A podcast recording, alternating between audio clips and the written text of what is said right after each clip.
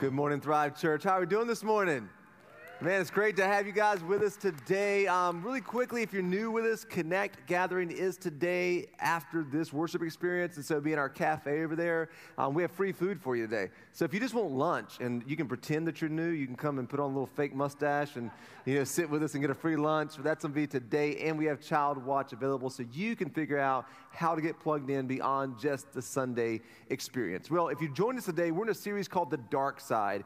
Um, and as you saw earlier, it's been an amazing amazing series to see what God has done and having, you know, Darth Vader and stormtroopers around. But I want you to understand the heart behind this series. Um, I read a book several years ago called Overcoming the Dark Side of Leadership.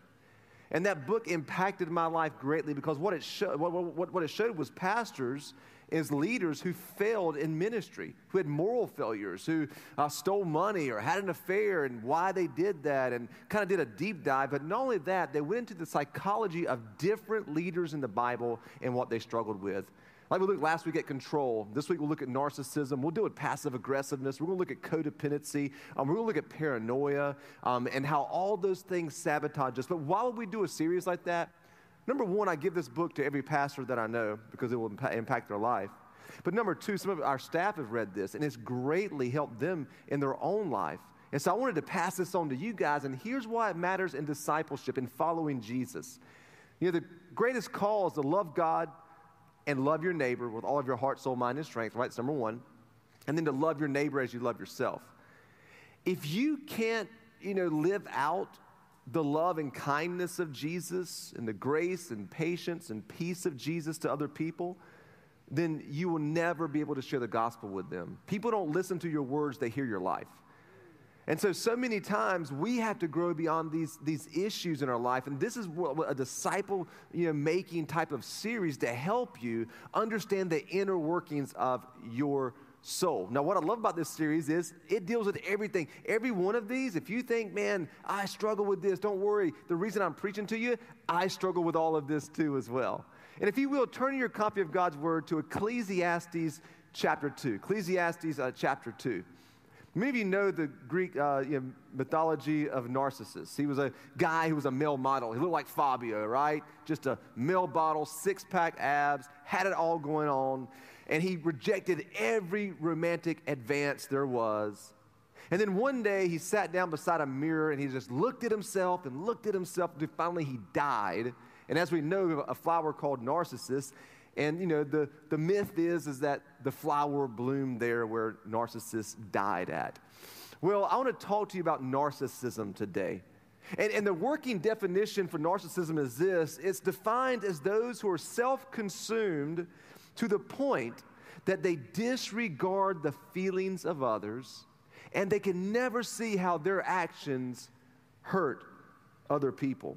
It's defined as excessive self interest. And it's actually a personality disorder when you look at it in the psychological realm. And I want you to realize this today. Everything I deal with you each week is not whether or not you have a control issue, it's not whether or not you're a narcissist. Here's what you're going to deal with where am I at on the spectrum? And what do I need to work on to live out the message of Jesus in my life? Now, as we're looking at biblical leaders, if you feel a little discouraged, maybe you're at a place you're like, man, I struggle with this too. Don't worry. What I love about the Bible is this in the Bible, it's not a book or a religious text written with all perfect people. Read other religious texts. Like, they want to like polish it to make sure their guy looks, looks you know, beyond reproach. In the Bible, you find human people dealing with human issues that God chooses to use. And who we're going to look at today is, was a very narcissistic person who was just consumed with self interest and, uh, excuse me, self importance. His name was Solomon. King Solomon was a narcissist and he was high on the spectrum.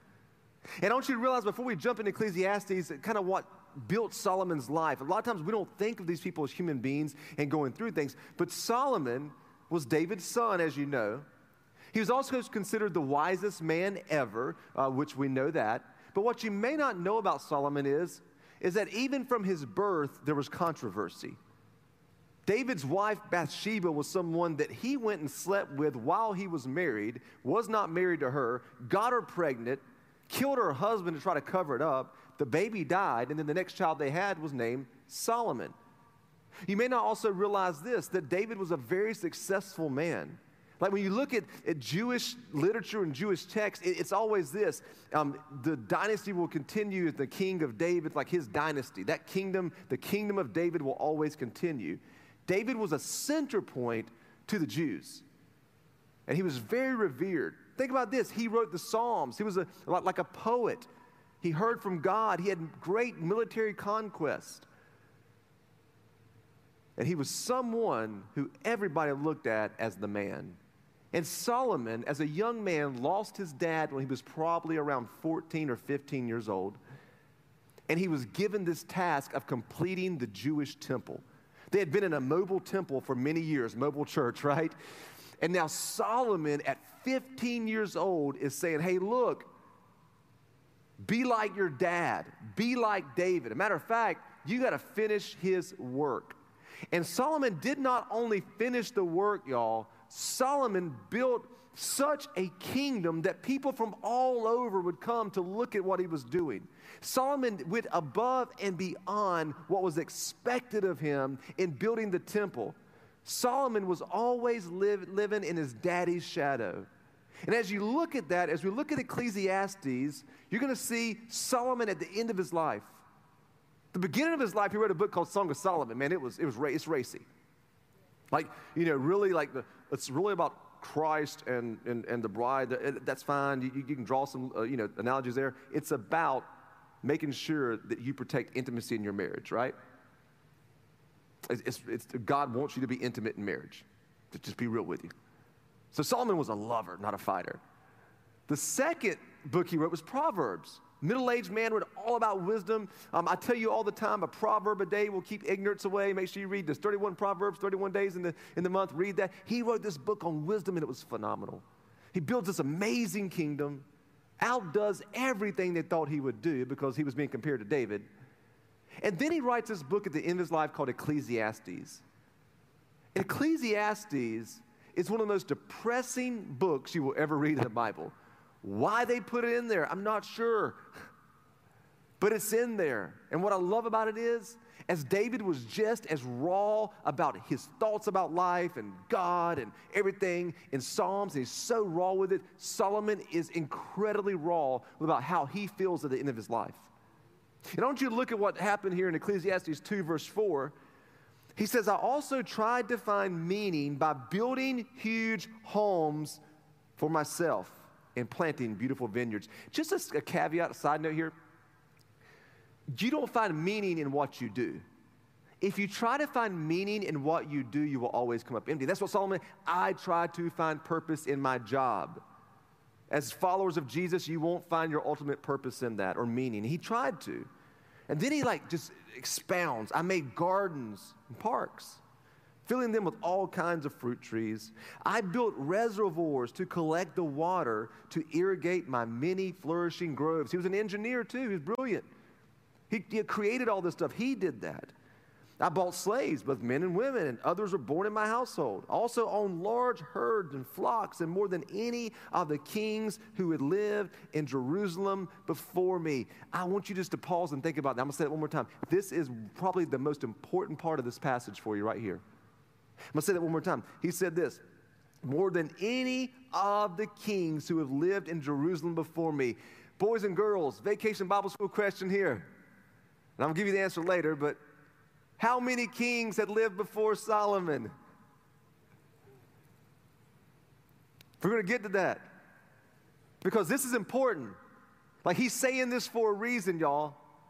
And then it comes back to this. He goes, I collected great sums of silver and gold, the treasure of many kings and provinces. That's military conquest. I hired wonderful singers, both men and women, and had many beautiful concubines. I don't know why he put that in there. That's not the best thing to put on your resume. If you don't know what a concubine is, you can Google that after church today. I'm not going to have that conversation. You can talk with your kids about that. One of the things you got to realize about Solomon, though, is this. He, yeah, he, he had all the wisdom in the world, and you'll look at that, but he had nobody speaking to his life prophetically.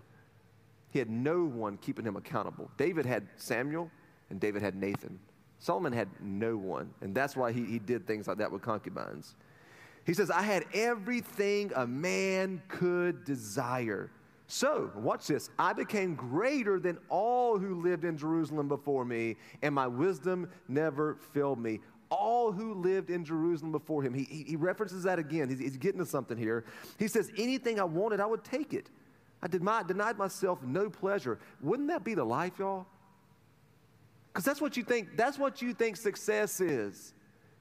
Get me on a beach somewhere and let me just live the life and have anything I want to have. And we've been fooled into thinking that's going to fill your life. And then look what Solomon says here. He says, I even found great pleasure in hard work, a reward for all my labors.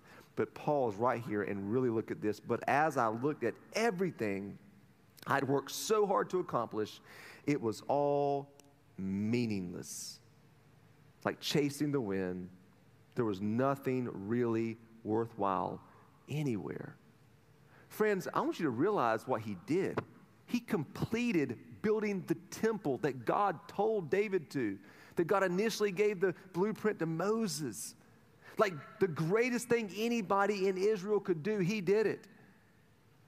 Not only that, but then he became uberly successful in life, driven, driven to do all of this. And he comes up at the end of life and says it was just meaningless. Meaningless. I mean, wh- wh- why? And my fear for us is I don't want you and I to end up one day at the end of our life saying, man, what was, what was the point of life and what was the point of my life? Because that's where Solomon got to. Because he was driven his whole life, driven his whole life to do all these things. And he thought it would fulfill him as he opened up with, but it didn't. And what narcissists do, and that's you and I, we're on that spectrum, is that we often have a desire to achieve and succeed. I want you to write this down, this is important.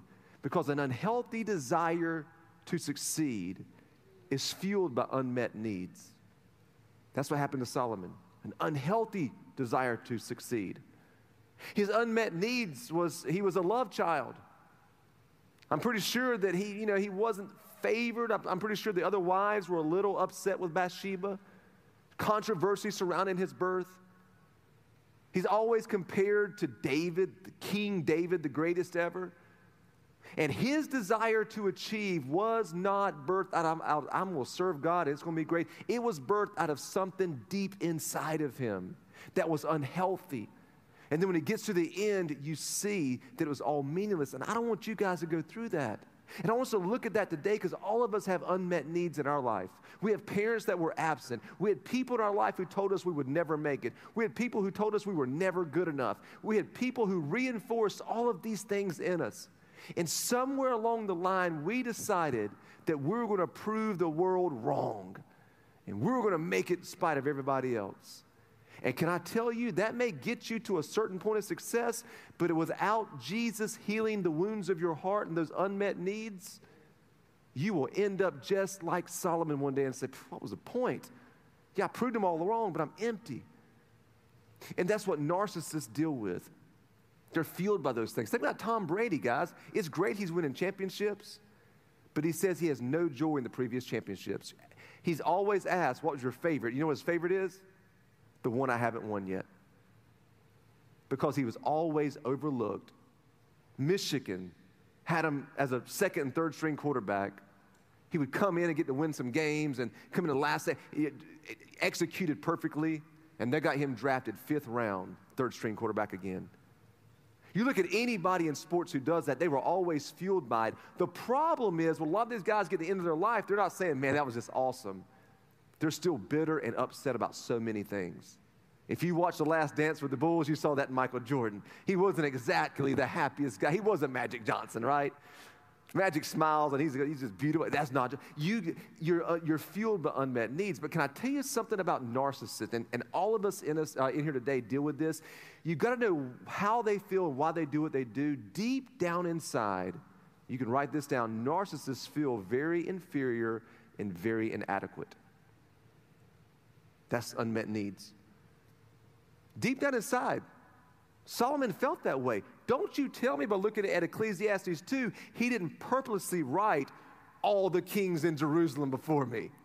Y'all, there was two kings. There was Saul, who was a terrible king, and there was David. Solomon wanted to make a point, and I don't know where the rub at was with, with, with, his dad. I don't know that relationship, but he wanted to make a point to you and I and everybody he's writing I outdid daddy. I did more than what he ever did. I had more wisdom than anybody. It never, I, I did this and I did that. When you listen to people who always have to overtalk their accomplishments, they're very inferior and they're very inadequate. But here's the problem about narcissists they're very charming. They come off as visionaries, they come off as having it all together. But deep down inside, their push to be the best, their push for all these things, it comes from unmet needs inside. And somehow, they're still trying to make up for something from childhood. Now, here's some symptoms you'll see and things that narcissists are obsessed with. And maybe you see yourself in this. I know I see myself in all of this, and we'll talk about it in a little bit. But, but some of the symptoms you're going to see is this is that narcissists are obsessed with number one, their own image. Like Andre Agassi said in that Sprite commercial back in the 90s, image is everything. That's, that is the motto of a narcissist. Image is everything. That I want to make sure I look the part that everything is just perfect on the outside because I want people to be impressed by me. Solomon was that type of guy. Look at my image. Look at all that I've done. He wanted to build that image. And maybe that's you. We live in a world of social media, and can I tell you, we are just consumed by it. People are filtering, airbrushing, coloring up stuff. I mean, remember the whole avatar thing? People making these avatars look nothing like them? Oh, you laugh. You know it's the truth, right? and we live in a world like that. And so we're consumed with that. The second thing that narcissists are, are really obsessed with is this it's attention from others. They want attention from other people. Listen, when it comes to the social media world, likes and the little guy holding the heart, is that like I really care or something? What does that mean? Like I care a whole lot. What's the guy with the heart holding the heart? What does that mean? I don't know what that means. But I, I, I think he cares. I just, oh, I really care. Narcissists are like, get that out of here. Give me the loves, baby. Likes don't count. I want all the loves. And they're going to count the loves there to see who loved it, who just liked it, who cared for it, and you better not show anger toward it. I will go after you. I'll find out who you are. As they said and Taken, I will track you down. I have a special set of skills. And they're obsessed with attention. See, the, the book that I, I referenced, I want you to realize something. I want you to realize something. That book that I referenced was all about pastors. The reason many guys get in ministry is they have unmet needs. They were very unpopular in school. They're depressed. They feel like they have no purpose. They get on stage and they preach a terrible sermon. Horrible. My first sermon was terrible. I preached the whole book of Ephesians in one sermon. Go, go, go sit and read the whole thing right now. Listen, it was horrible. But I was a young man, radically saved, and watch this. These older, gray haired men come up to me and said, I'm so proud of you, son. I love you have what it takes. I love what God's doing in your life. I just pat me on the back. And I never got that approval from my father. And I thought, hey, you mean I can do this as a job every week? I get this type of appro- attention every week and approval. Where do I sign up? Not knowing they were being, they were being really kind to me, right? Because once I got in ministry, those same type of people cussed me out and wanted to fire me and all this stuff and tell me, like, you're terrible. But it was the attention side. And so we had to work with pastors and say, look, man, you don't preach to impress, you preach to impact. I'm not here to impress you and make you feel good. I'm here to shape your life. I hope you like it enough that it, you, you, can receive the message, but I'm not here to make you like me. I mean, if I wanted to be liked, I'd go sell ice cream. Because everybody loves ice cream, right? But attention from others. And so narcissists struggle with that. They need attention from other people in life. And, and the final thing they're obsessed with is being the best. When you listen to someone wanting to be the best in the world, there is narcissism somewhere driving that. There's some unmet needs driving that. You know, a narcissist saying is this, it's from, you know, it's from Ricky Bobby from Talladega Nights. If you're not first, you're, you're last. And that's the saying of a narcissist. There is, no, there is no second place. We don't give trophies for second place, only first place in life. And they want to be the best. They, everything's a competition to get someone else. And all these things, I'm telling you, drive us deeper into Ecclesiastes 2, where we get to the point we say it's all meaningless. Why have I done it? And it leaves a deeper hole in our soul where the more we go and the more we strive and the more we try, and the more we want to succeed at our jobs and make more money and climb and grow and brand and image and all this stuff, the more we go with it, the worse we feel inside. And here's why this is important today. I want you guys to write this down because this is what many of us, many of us in, in this culture don't, don't live with contentment and peace and joy and all the things Jesus promises. And here's the deal if you don't deal with this disease, you will never live with a spiritual ease. Say one more time. If, if you don't deal with this disease that we all have of narcissism, then you'll never have a spiritual ease. And what do you mean by that? The writer of Hebrews says this He says, There remains a rest. Say rest. A rest for the people of God. Do you just feel like sometimes you're striving and you're working? And do you feel restless in your soul? Can we just be honest? The culture we're in is taught more, more, grow, do, go, go, bigger, better, go bigger, go home. And that's narcissism. That, that's the spirit of narcissism just grabbing us and is causing us to lose our joy, our contentment, our peace, all the things that God promised us. And if you don't deal with that disease, you'll never have an ease in your life where, man, you're just enjoying the promises of God. You're living in God's faithfulness. You're resting from your works and striving. And that can happen to any of us, especially spiritually.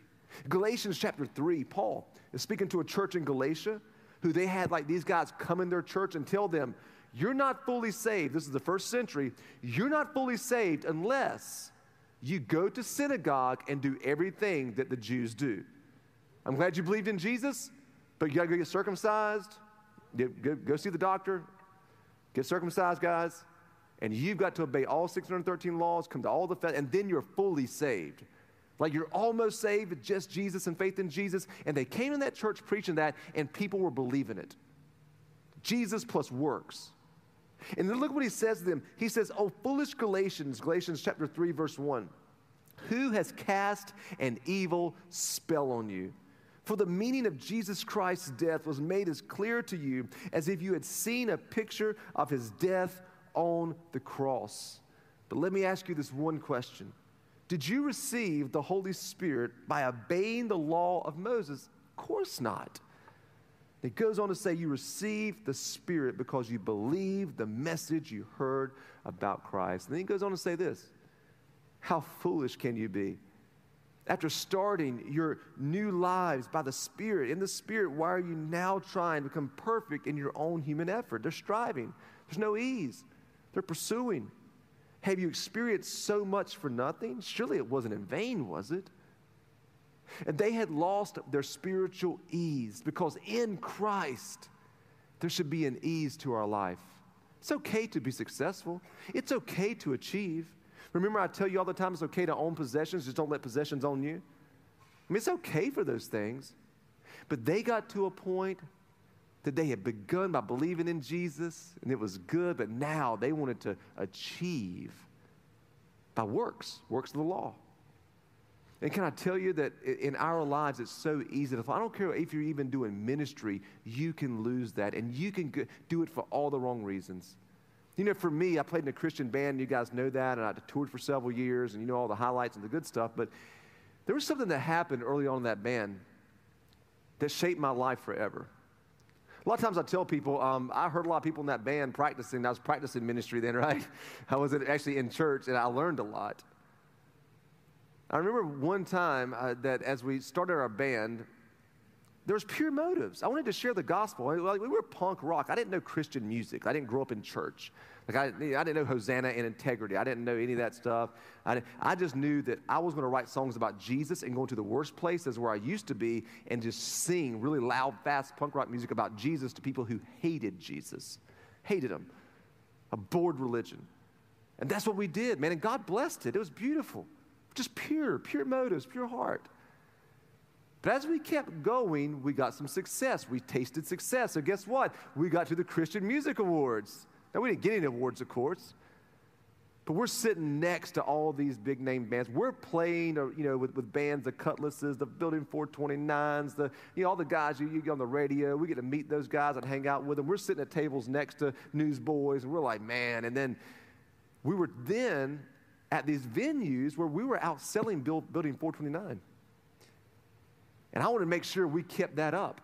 I wanted to make sure we just kept getting better and bigger and the brand got better. And friends, can I tell you that the, the taste of success was like wolf to a, uh, blood to a wolf. I wanted it more and more. And here's what happened to me. There was a guy in our band who wasn't very good at guitar. He didn't really look the part. He didn't look cool enough for where I wanted to go because these bands on stage look really cool. You, you got to make sure you look really, really cool, right? Like, like, you know, there's churches in America that if you weigh a certain amount, they won't let you on stage. It's the ones you all, we all listen to. If you, if you wear certain clothes, you can't. If you're a certain nationality, or if you're certain height, you can't get on their stage. And that's the stuff that was sucking me in, this, this, this whole worldly idea of success. And so, what did I do? I kicked the guy out of the band and got somebody in that was cooler.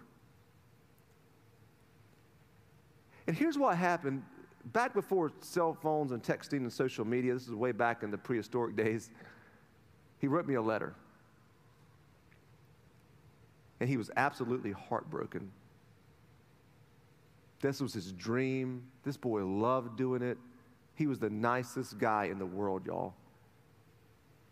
And because my narcissistic personality, to look the part and be the best and get the attention, every time I'm preaching, I'm preaching to myself here, all this. I kicked him out.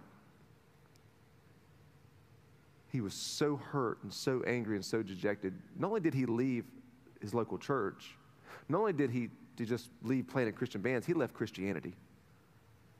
He stopped following Jesus, and I was a big part of that. And to this day, he will not speak to me or acknowledge that I exist. I've tried to reconcile with him. What I'm telling you today, guys, is this if you don't deal with those things in your heart, there will be a paper trail of broken relationships and hurt people. Er, people will be expendable to you. That's what narcissists do. They're just transactional. We'll just fire someone and get somebody else in. We'll just get rid of that and we'll just get this. And that's what I did. And that was 20 years ago. And I read that letter the way that I felt. I still can tell you today how I felt. And, and can I tell you, I decided in my life I would never do that again. I didn't know what narcissism was back then. I just knew I did not ever want to be that again. And what did I do? I, at our height of our band, I crashed the band intentionally, intentionally shut it down, and started a new name with a new type of music that wouldn't be as popular and that people wouldn't like. Because I said, I'm sick, I'm tired of being entertainment for people and being in this type of industry. And that has bled over to our church in a good way. That's why at this church, I don't have, yeah, listen, I got some buddies, churches I can send you to. They got way cooler lights, they got way cooler facilities. They got millions invested in their sound system. I, I can send you there if you want to. That's just not me, y'all. I'm not trying to keep up with Elevation Church or Hillsong and all that. I don't care. What you just saw with Tim Sean is I want to take people who nobody else believes in and nobody else cares about. I want to find regions in the U.S. and Richmond where we can plant churches and give money away and give people away and see the gospel permeated. Amen? But listen, that wasn't me when I first started into it because of narcissism. And I don't know what that is for you, but I want you to write this down today because here's what I had to do, and here's what you're going to have to do, and it's this leave the dark desire to achieve. Leave that dark desire to achieve. That's what happened to me. I had a dark desire to achieve and to succeed and be the best, and I had to leave that. Do you know that even achievement itself and works itself, it does not mesh with Christianity? You don't get to heaven by being a good person, right? You, you understand that. We all just coexist. All religions are the same. Religions are not the same. That's a spit in the face of other religions. And they'll tell you to your face, we're not the same as Christianity. There's two types of religions in the world. Don't, you, don't ever forget this. I had a world religions professor who was a Christian would teach that at a secular university, and he taught at the end of his class, he said there's only two types of religions. There's the, there's the the, the religion of human achievement. That I will be a great person so God will accept me. And if I pray at 9, 6, and 12 and do my, my fast at this time, then I'm going to one day weigh out the balance and hopefully get into heaven because I've done enough good works. That's one religion. That, that's, that's what all other religions are. If you're good enough, you'll be reincarnated. Christianity is not reincarnation. Christianity is this you cannot give any works to God that are acceptable to Him to get saved. Nothing. No, matter of fact, he says, your, I, I, I, really can't be as raw as the Bible is. It's called filthy rags. Your works are as filthy rags. I wish I could tell you what that translation really is, but I won't do it in church. And friends, you got to realize even the gospel, the heart of it, rejects achievement. It's Jesus, faith in Christ, grace through faith alone, not of works, so that no man can boast. Ephesians 2 8. And we have to leave achievement to the side when it comes to every aspect of life, especially spiritually. Because either you're going to try to work to get to heaven or just rest in the fact that Jesus did the work to get you into heaven. And then from that, you know what happens? You have good works because you realize about the finished work. And that's what we have to do too. Leave the dark desire to achieve spiritually, leave it emotionally, and leave it physically. And here, two thoughts here, guys, that I want to help you with. These have saved me. And these are, these are from older, more seasoned ministers who spoke in my life from Scripture. The first one is this realize you have nothing to, to prove and no one to impress. You have nothing to prove and no one to impress at all. Stop trying to prove it to everybody. And you have no one to impress. Here's what I teach our communicators that thrive. And as I told you, you preach to, impre- uh, to impact, not to impress. And you got to realize, man, you got nothing to prove to anybody, and you have no one to impress. Why? Because Jesus has made you acceptable to the Father. And that acceptance from God should be everything that you need in your life. Because if you, I'm going to tell you this, and, and this leads to our last point. If, if you let people be the source of your joy, they'll be the source of your depression. And the, you have to realize that the source, the greatest source of validation must come from Christ. If pats on the back are what make you happy, kicks in the rear will make you sad. If the success of your business is what makes you happy, the crash of it is what makes you. See, that's not the way Christ followers operate. Life can be doing this right here. And man, when you're in Jesus, you're just this right here because that's your greatest source of validation comes from Christ. Do you realize that we all love John 3:16? That's such a beautiful verse, but do you know Matthew 3:16? Matthew 3:16 is a picture of the gospel. Jesus goes down to get water baptized from John the Baptist, and he goes down and it says, as he comes up, John said, Behold, I saw a dove, like the Spirit, like a dove descending upon him. He said, This is my beloved Son in whom I'm well pleased. What was God pleased about with Jesus? He had not preached one sermon, he had not done one miracle. He was pleased because he was his son, not because of what he could do. And friends, can I tell you that? That has got to come because if you want achievement and success and promotions and money and stuff to fill that void, you'll never get it.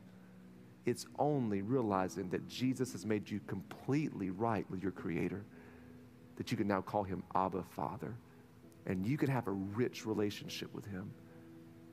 I want you to think about this this week. Let, let the Lord speak to your soul because some of you are restless. You have no ease. You have no peace. You have no contentment. And maybe this is the first time you've ever come to, to realization that you're depressed, discouraged.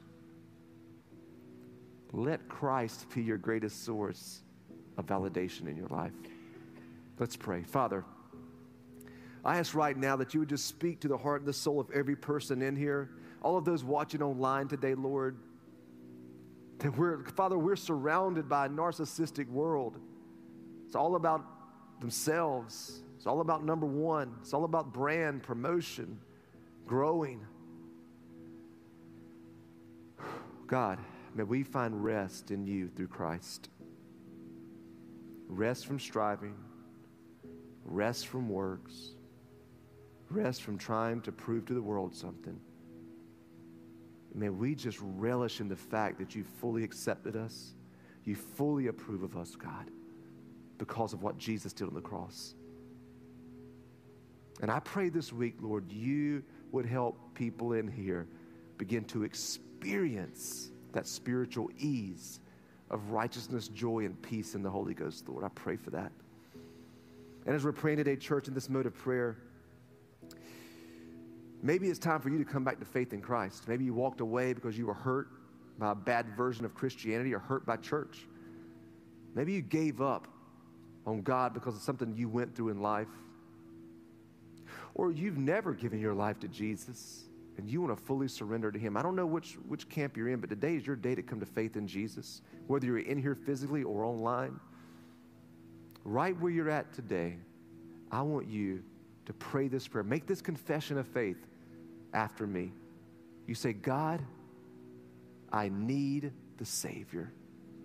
I need Jesus. Today, I make Jesus my Lord. I believe that He died on the cross. I believe that he rose again on the third day. I repent.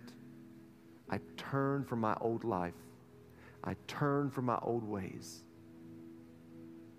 I receive full forgiveness of all my sins. Thank you for saving me today. And It's in Jesus' good name I pray. Amen.